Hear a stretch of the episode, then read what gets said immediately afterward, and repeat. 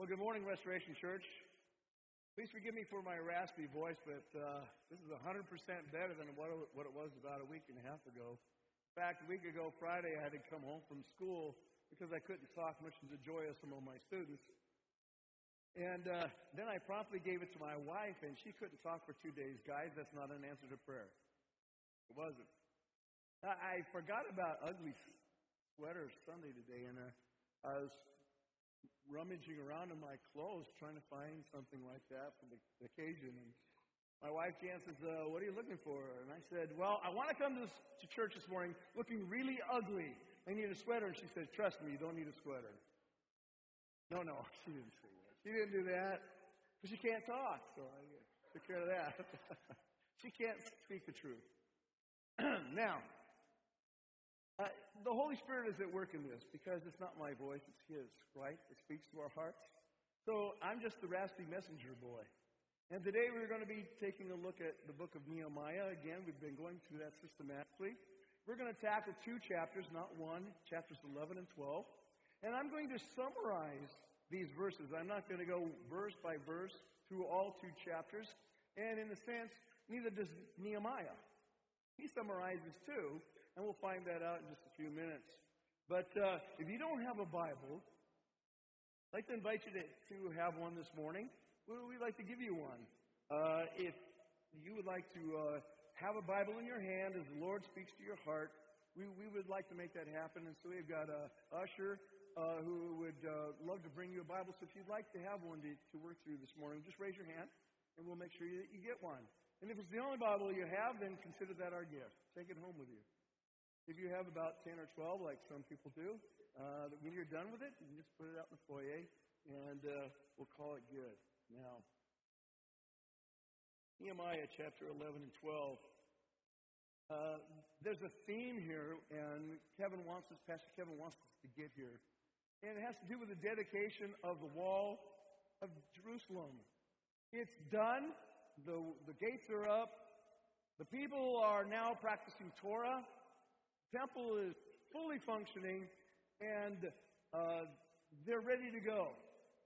And uh, so we need to dedicate the wall to God. And that's what dedication is all about. It's taking someone or something and saying, God, this is yours.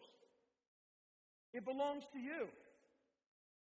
It, it always was, but now we recognize that officially for ourselves. Yes, this is a wall that's not just like any other wall. This is the wall God built. It belongs to you. We, we give it to you. We consecrate it before you. We separate it from all other walls. This is, belongs to you. You use the God for however you choose, for your glory and your honor. That's what dedication is all about. So here we go. Let's go to the key verse. Uh, in the midst of these chapters, Nehemiah chapter 12 and verse 27. Uh, Pastor Kevin wants us to get make sure we get there, so let's start with that chapter 12, verse 27. I'll read it. It's on the uh, screen, and I hope it's also in your hands. So here we go. And at the dedication of the wall of Jerusalem, they sought the Levites in all their places to bring them to Jerusalem to celebrate the dedication with gladness, with thanksgiving, with singing, with cymbals, harps, and lyres. You see, dedication is a celebration. If you're going to dedicate something to God, invite people to come and be a part of this. These people were, it's as though they were sending out invitations. You are cordially invited to the dedicating of the wall of Jerusalem. Bring all your musical instruments and let the celebration begin. In fact, the word, the English word for dedication in this verse is the Hebrew word Hanukkah. And the Hebrew people, as soon as you say Hanukkah, they light up. that means joy to them. In fact, it's an eight day joyous celebration, rededicating the temple, uh, the original temple under Ezra. It's Hanukkah, it's filled with joy. But, guys, this is not just about the joy of dedicating a wall to God, it's more than that. God is God is not just in the business of building nifty walls and gates. God is God can rebuild broken walls. but he's more concerned about rebuilding broken lives and bringing that life, those lives, into dedication with him, into a consecrated living before him. And so, really, these two chapters, and all of these chapters, are about the joy of living a dedicated life. See, who in the world would dedicate a wall if they don't know that themselves? You wouldn't do that. If you are a stranger to living a dedicated life, it'd be very difficult to dedicate something to God if you're not.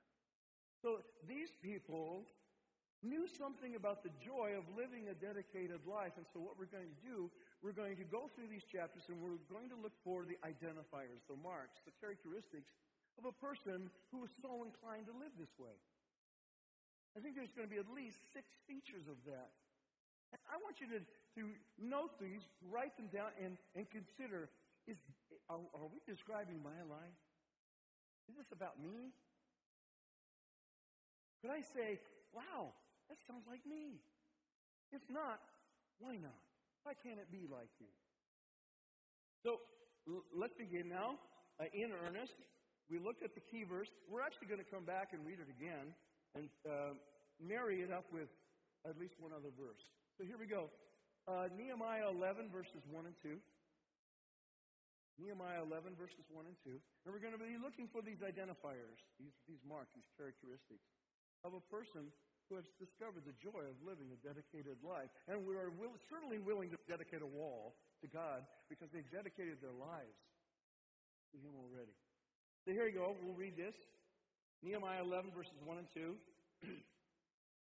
now the leaders of the people lived in Jerusalem, and the rest of the people cast lots to bring out of bring out to bring one out of ten to live in Jerusalem, the holy city, while nine out of ten remained in the other towns. And the people blessed all the men who willingly offered to live in Jerusalem. Now, let me give you a just crash course on history. Here we go. Over here. 586 BC. After a two year siege, Nebuchadnezzar's armies breached the wall at Jerusalem. And uh, they ran after uh, King Zedekiah, who tried to get through uh, the back way, and they overtook him and brought him back, killed his kids, all the rulers in the city, took out his eyes, chained him, and uh, took him captive to Babylon. We never hear from him again. The remaining people, they took uh, the large portion captive out of the city and deported them uh, and took them to what I call Camp Hope. It's the Kebar River in Babylon, and uh, that's where Ezekiel the prophet was, who ministered to the large group, the captive audience there. Uh, and then Daniel is in the capital city in Babylon. He was already depart, deported before this. So he's already in the capital city. And a small remnant of people, Jews, were left behind in the capital, in the city itself. And Jeremiah was ministering to, to them. So you got Jeremiah in the city, you got Daniel in the capital, you've got Ezekiel in the uh, encampment. And uh, Nebuchadnezzar had no idea just how rebellious these Jews are. These people are just rebellious to the core. And as soon as he pulls out of town, he's let the governor and then a small detachment of troops, the rebel, the remnant rebelled, killed the governor and the soldiers and anybody who was uh, aligned with them, kidnapped Jeremiah, left the city, and fled and went to Egypt, where it all began to begin uh, 400 years ago and more before that. So, for 70 years, oh, I got to go back over here. For 70 years, the whole city was deserted. It was a ghost town. And then after Babylon, the first of four Gentile kingdoms, as prophesied by Daniel, as it fell, the Persian Empire took over. And Cyrus, the king, says, okay, all the, all the oxen free, all you Jews who want to go home, you can go. And about 500,000 Jews were living, were deported. They stayed. And about 50,000 of those die-hard Jewish nationalists who wanted to return home and make Jerusalem great again came back. And after about 22 years of starting and stopping and stopping and starting, about 516 BC, under the leadership of Ezra and the high priest Zerubbabel, they finally built the temple. The heart came back to Jerusalem. It was beating.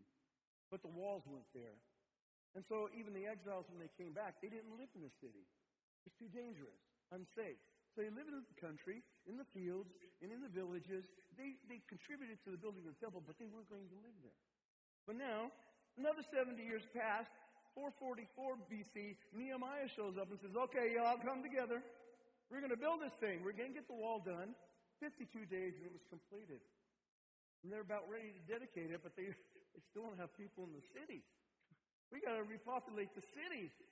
So they do it in three ways, and you read about it in those two verses. First, they expand their leadership base. The leaders were living in Jerusalem, and they expanded on that. But that's not enough people for a big city like this, and so they had a lottery. Now, we're familiar with the, the, the 12th man, but they were familiar with the 10th man. Every 10th man is going to have to leave their home in the village, and you've got to move into the city. You're going to have to do it. We need people here. And so they started building the city through the leadership and the lottery, but something amazing happened in the midst of that. And it's in verse 2, and I'll read it again. And the people blessed all the men who willingly offered to live in Jerusalem. So in addition to the lottery, there were people, men who said, I'm going to go. I raise my hand. I volunteer. I'm going to leave my home. I'm going to pack up and I'm going to move to the city. I'm going to make that my permanent dwelling because I sense that's where God is. Where God is at work. He's calling me to be right here. And so this brings us to the very first identifying mark of a person who experiences the joy of living a dedicated life. It's a person who is willing to place God's purposes above his own plans. See, that's the first mark. He's a person who says, I want to live a dedicated life. But how do you get there? It's when you say, I have decided I'm placing God, His will over my life, and it's not me, what I want to do. I gladly do what God wants for me. You know, a few years ago, this church had a, I think originally it was called a Father Son Fishing Day. But it turned out to be a family fishing day over at Norm Panel's trout lake, trout pond.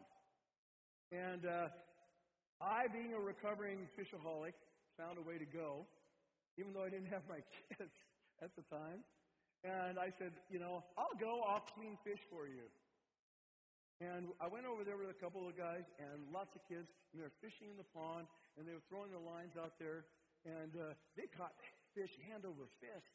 And I was working, cleaning, gutting those fish uh, right until they stopped. It was a great day. And I was thinking in my mind, what a great opportunity for my grandkids. Wouldn't it be great to get them over here and fish and have this experience too? And so with Tom Hale, uh, we got in touch with the ministry at Westside that kind of sponsored this.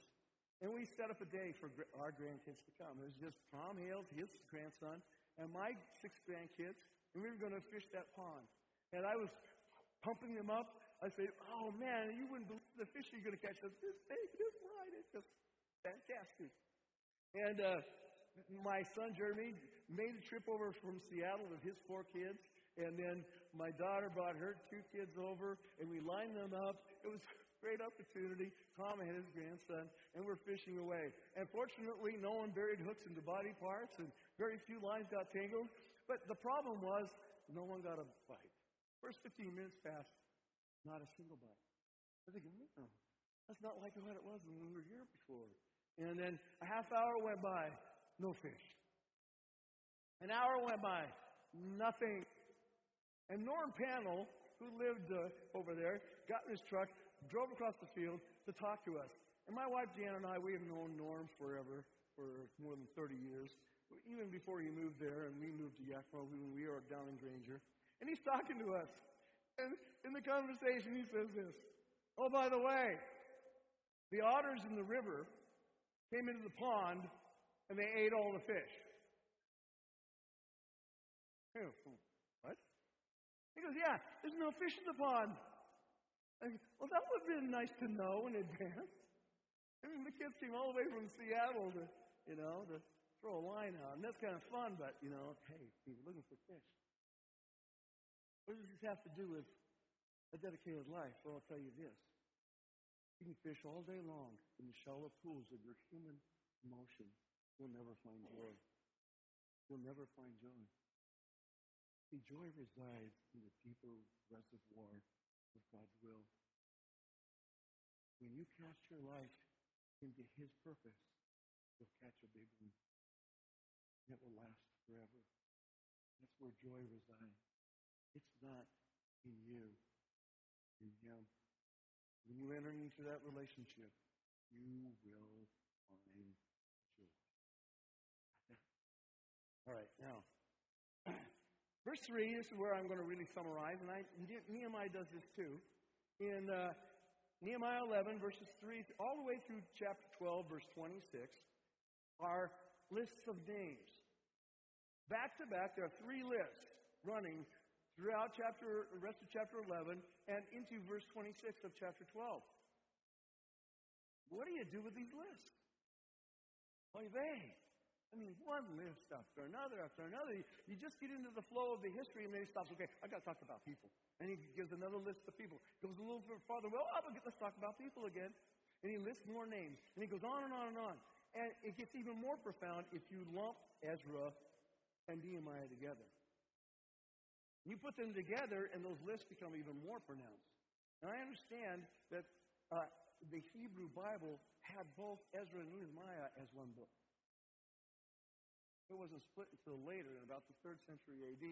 They looked at it as one book. And if you look at it as one book, look at all those lists. Ezra chapter 2. Ezra is uh, summarizing the thousands of exiles who returned home. He just gives a summary.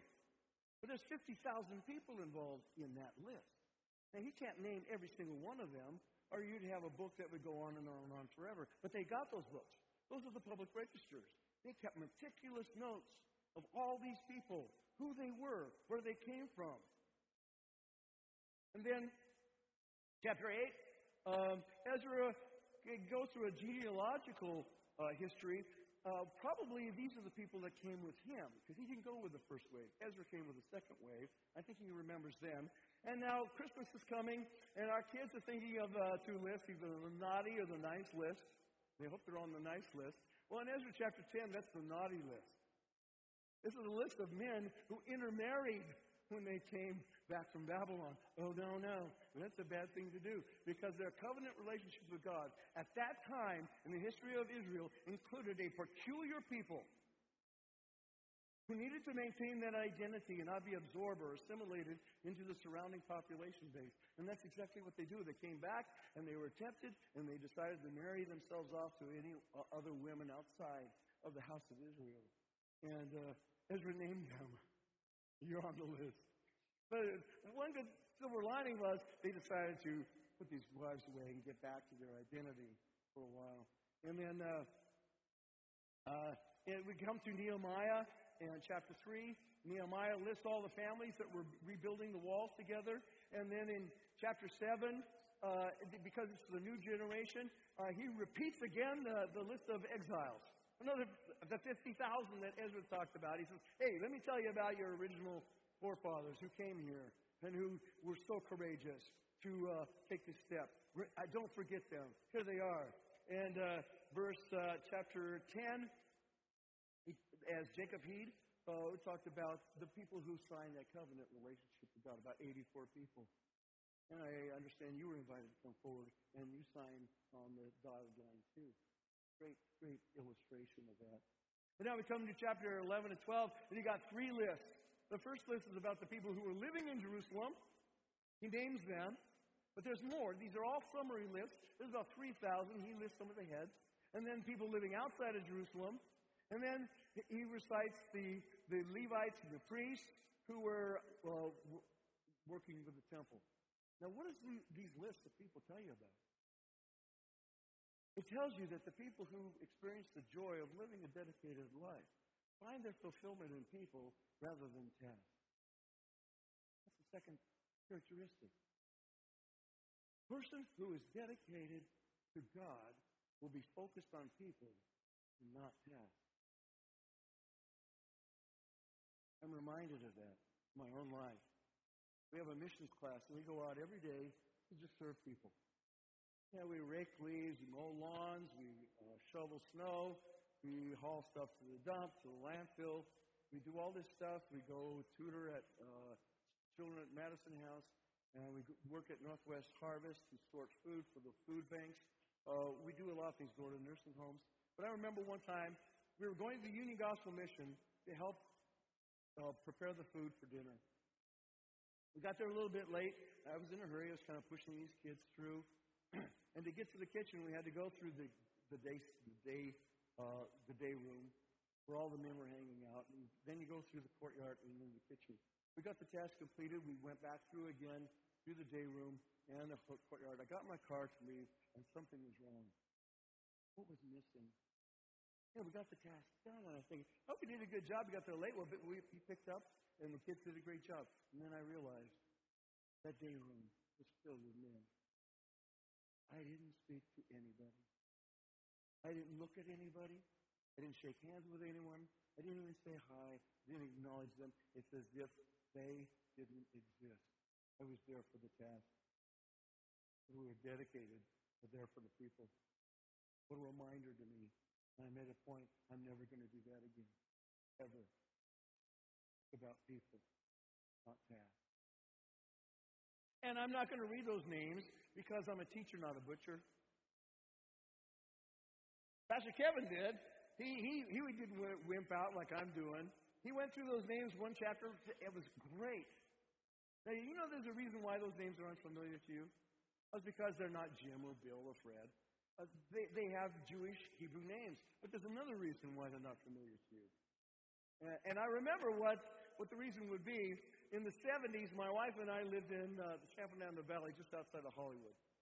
And, uh, and that shows our age here. 1978, we decided to go to Grauman's Chinese Theater in the heart of Hollywood to see Star Wars. The original Star Wars when it first came out. Wasn't the first week, the gala premiere uh, showing. It was the second week. So we went to uh, the theater. Place was packed. Watching the movie, and we were excited. First Star Wars ever. Uh, and uh, at the end of the movie, they were showing the credits. I should show you how familiar I am with this movie. I only knew three people. And we'll, we'll test this. Who played Han Solo? Harrison Ford. God rest her soul, who played Princess Leia. Carrie Fisher, who played Mark Hamill. who, who played Mark Hamill? Luke Skywalker did. Right? And I don't know anybody from there at that point on. It's just lost.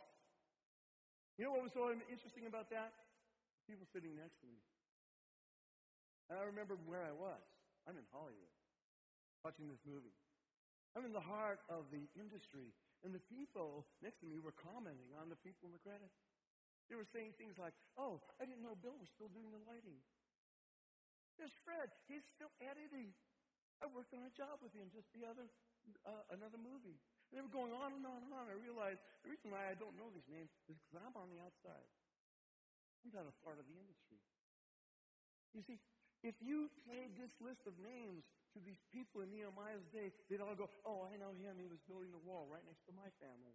Oh, and there's, there's Hazael. Uh, he was the one who was at the dung gate. And he was doing his job down there. No, no. He was working down there. Gotta make that clear. And I don't know what that was. But see, these people know one another not because they're familiar with Hebrew names, but because they're working with the business. They're in the industry of building the things that matter to God. And you see, we don't want you to be a stranger to the things of God. You see, if you're here for the first time, you might feel like you're a stranger. You don't know people that well. And that's natural. But if you get yourself involved into the industry, into the building of the church, you get to know people. Yes, that's so important. Yeah. They knew one another. They knew their names, their parents, their children, the roles they played, the naughty and nice list. They knew it all. You know, when we meet as elders, Pastor Kevin has uh, an agenda, and there are the business items that we have to cover. But what's so cool, and, I, and it's made an impact on my life, is he has a, a, a segment called Simply People. We spend our time, we talk about people.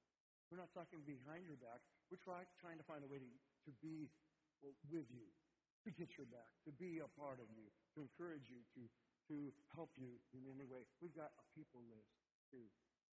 So, but we never forget it's not about tasks, it's about people. Now let's go move on very quickly. Uh, verse 27.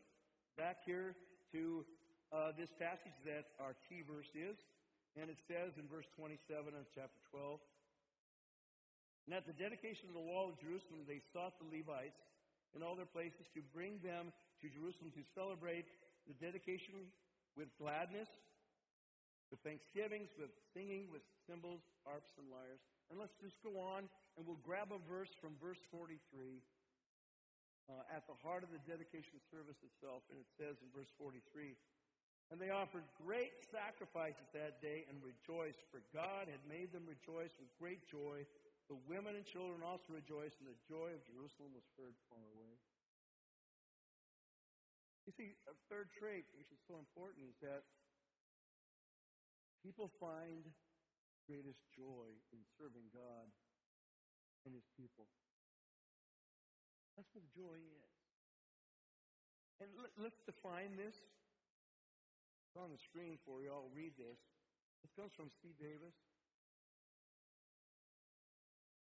And he says this from a psychological perspective, one cannot experience joy while being preoccupied with one's own security, pleasure, or self interest. Freedom from inhibitions comes when one is caught up in something great enough to give meaning and purpose to all of life, to every relationship. God alone is the only adequate center for human existence. And He alone can enable us to experience life with joyous spontaneity and to relate to others with love. You see, when God becomes the center of your life, you discover that ultimate sense of fulfillment. You've reached it. You see, we don't just exist. You can't have existence without essence. You have to have meaning and purpose, or we just kind of unwind. What's this all about? Is there a bigger story to all of this than just you filling up your time 24 hours a day with, with stuff? Isn't there something out there that gives us a sense of destiny and purpose that, that brings you the deepest pleasure in life and it lasts forever. And it's in Him, knowing your Creator, and He created you to exist for Him and with Him and through Him. That's where joy is. That you find that, that God's center of your very reason for being. I exist for Him, with Him, through Him. I find joy in that meaning and purpose. People live out all their days. They're filled up their schedules with everything under the sun, and they have no joy. Because the person in their lives is someone like them family, a friend, a relative, an associate. But there's nothing transcendent there. It's all temporal and passing. Until you reach that moment you discover God Himself. The source, center, the reason for your very existence. When you find it, you find fulfillment, that ultimacy that none of these stuff can give you. It's found there. Now, go to verse 30 for another faith. In chapter 12, verse 30. And the priests and the Levites purified themselves, and they purified the people, and the gates, and the wall. And I'm going to tweak a little part, portion of that verse 43 we just read. And they offered great sacrifices that day. You see, the, the, the people who experience joy of living a dedicated to life know who God is. God is holy. And people who have this sense of joy have made it a point to be made clean before a holy God. And everybody then, back then, that time, they knew it. You want to march around the temple, I mean the wall, and you want to dedicate it to God, you got to clean up your act. And how do you do that? Well, there's this thing called progressive revelation, and progressively God is revealing His plan of salvation, how to clean, cleanse someone from sin.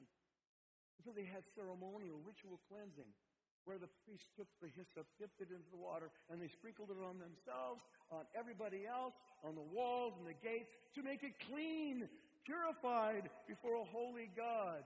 Now, does water really clean you from sin? No, it doesn't. But this is how God is prog- progressively leading the people to come to an understanding of what He is planning to do.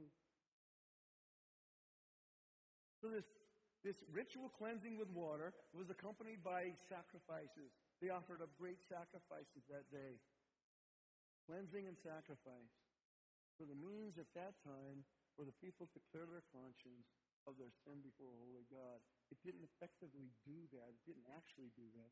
But they were being faithful to that light of revelation that they received at that time from God. And God attributed their faithful obedience to the cross. Now we come to the cross. Now the substance of what God is, was preparing them for for centuries. All the sacrifices, all the ceremonial cleansing led up to the real McCoy. 1 John chapter 1, verse 7, it's not on the screen. You look for it in vain. But if we walk in light as he is in the light, we have fellowship with one another, and the blood of Jesus, his son, cleanses us from all. Water can't do it, but Christ's blood can. There it is. All leading to the real thing, to the cross. The blood of Jesus, his son, cleanses us, not from some, not from part, not from the, the, the not so nasty sins, but from all sins. And that blood represents the sacrificial death of Jesus on the cross for our sins. You see, people who want to live dedicated life make themselves clean for a holy God. Are you clean? Are you? How did you do that? Wash your hands this morning? Wash your feet? Say a little prayer? You knock in the door? That's not how you get clean, not today.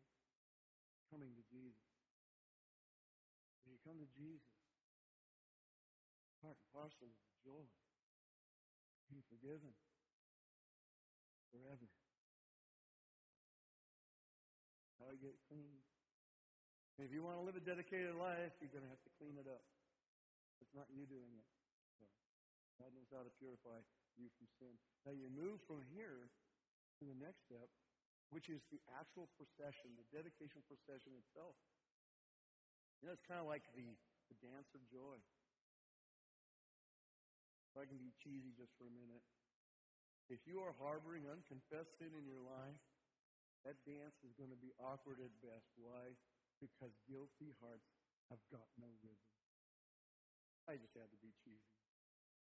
See, if you have a guilty heart, you can't enter into the rhythm of joy. You'll just be out of step. And you'll know it. You'll know it. You, will feel, you know, I'm not in sync here with, with the movement, the flow of God's Spirit in my life. This thing is, this, I just, I just keep stepping on my toes. It's because an unconfessed life, a life of harboring sin, can't experience that joy. Why? Because God's holy. And that joy is coming from Him. And He wants you to experience it. So you need to come to Christ. Now let's go to the procession itself. Verses 31, 38, and 40 in chapter 12. Then I brought the leaders of Judah up into the wall and, and appointed two great choirs that gave thanks. One went to the south on the wall to the dung gate, and then dropping down to verse 38, the other choir of those who gave thanks went north to the north. And I followed them with half the other people on the wall above the tower of the ovens to the broad wall. In verse 40, so both choirs of those who gave thanks stood in the house of God, and I and half the officials with me. And so what Nehemiah did is, okay, we're going to organize this. We're going to line everybody up. We're going to have a big parade, big celebration. Bring all your musical instruments, and uh, we're going to have this group. You go to the south, leaders on the wall. You lead us. The singers, the priests, the Levites. Everyone find their place. Everybody line up on that wall. And you move south. Everybody else, you go to the north. And you follow the leader, and you move around, and then you come here to the house of God, and we are going to have a big blowout, the big bash of the day. We're going to have a huge celebration. We're going to come together to rejoice in God. And that's another characteristic of people who find joy in living a dedicated life, is that they're willing to humbly unite together for a greater purpose, for the greatest good. People humbly unite together. This wasn't Woodstock. It didn't end in a chaotic mosh, mosh pit. This is where people found their place. There were leaders, there were followers, there were singers, there were musicians, the priests, the Levites, the leaders. Everyone found their place. And no one argued. No one grumbled. There was no competition. I want to lead. No, I want to do the south. No, I want to do the north. I want that instrument. No, I want that place of prominence. No, they didn't. They found their niche. They found their place. Everybody has a place in the, in the building project of God. You know, it's only your pride that stands in the way when you want to be on top. I want to be on the wall. I want the trumpet. I want to be the one who takes everybody in. I'm the guy. Well, there's going to be a guy. There's going to be someone. But what if it's not you? You're going to get mad and go home? But this is where people humbly unite together and they come as one before God for the greatest good. That's what this church is seeking to be all about. There are roles to play in this body. There are people who lead, people who follow, people who serve, people who teach, people who greet. It's the whole thing. And we're not fighting with one another for preeminence. We found our place. That's what people do. They seek to live a godly, dedicated life. Know, for me, I just want to be in the parade. I don't care where it is. Oh, please.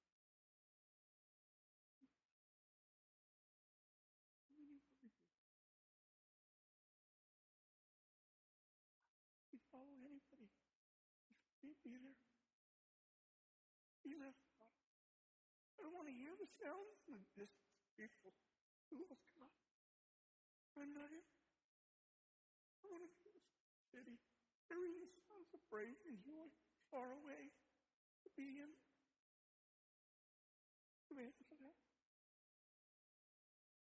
And then it goes on. Verse 44. On that day, men were appointed over the storerooms, the contributions, the first fruits, and the tithes together unto them the portions required by the law for the priests and for the Levites according to the fields of the towns, for Judah rejoiced over the priests and the Levites who ministered. You see, the Levites and the, and the priests, they had to live in the city. They were attending to the temple. They couldn't grow their crops. They couldn't take care of their needs. They needed people out in the fields and the villages to help take care of them. You see, people who experience the joy of living a dedicated life uh, rejoice over taking care of the needs of others. They rejoiced over the priests and the Levites. They brought in the tithes. They brought in the, the, the crops and, the, and all the supplies so that these people could thrive and, and, and carry on the task that God has called them to do. We have two men that we have called to serve us full time Pastor Kevin and Jacob Heath. We didn't ask them to get a part time job. No, we didn't say you also have to make tents if you want to also serve us. No, we're asking you, you just serve us exclusively. Are we taking care of them? We're making sure that they can thrive as they serve the Lord here. I hope that's the case. We're trying to be reasonable. As the elders we met, we worked over that budget. We're, we're trying to be faithful stewards. But you know, sometimes care goes more than finances. We've got to take care of the people who are serving us. There, in a sense, those are the, the people who God has called to be a part of our lives and to help us. That extends beyond that. Are we taking care of each other? And are we doing it grudgingly? Or are we doing it with joy? Up to you.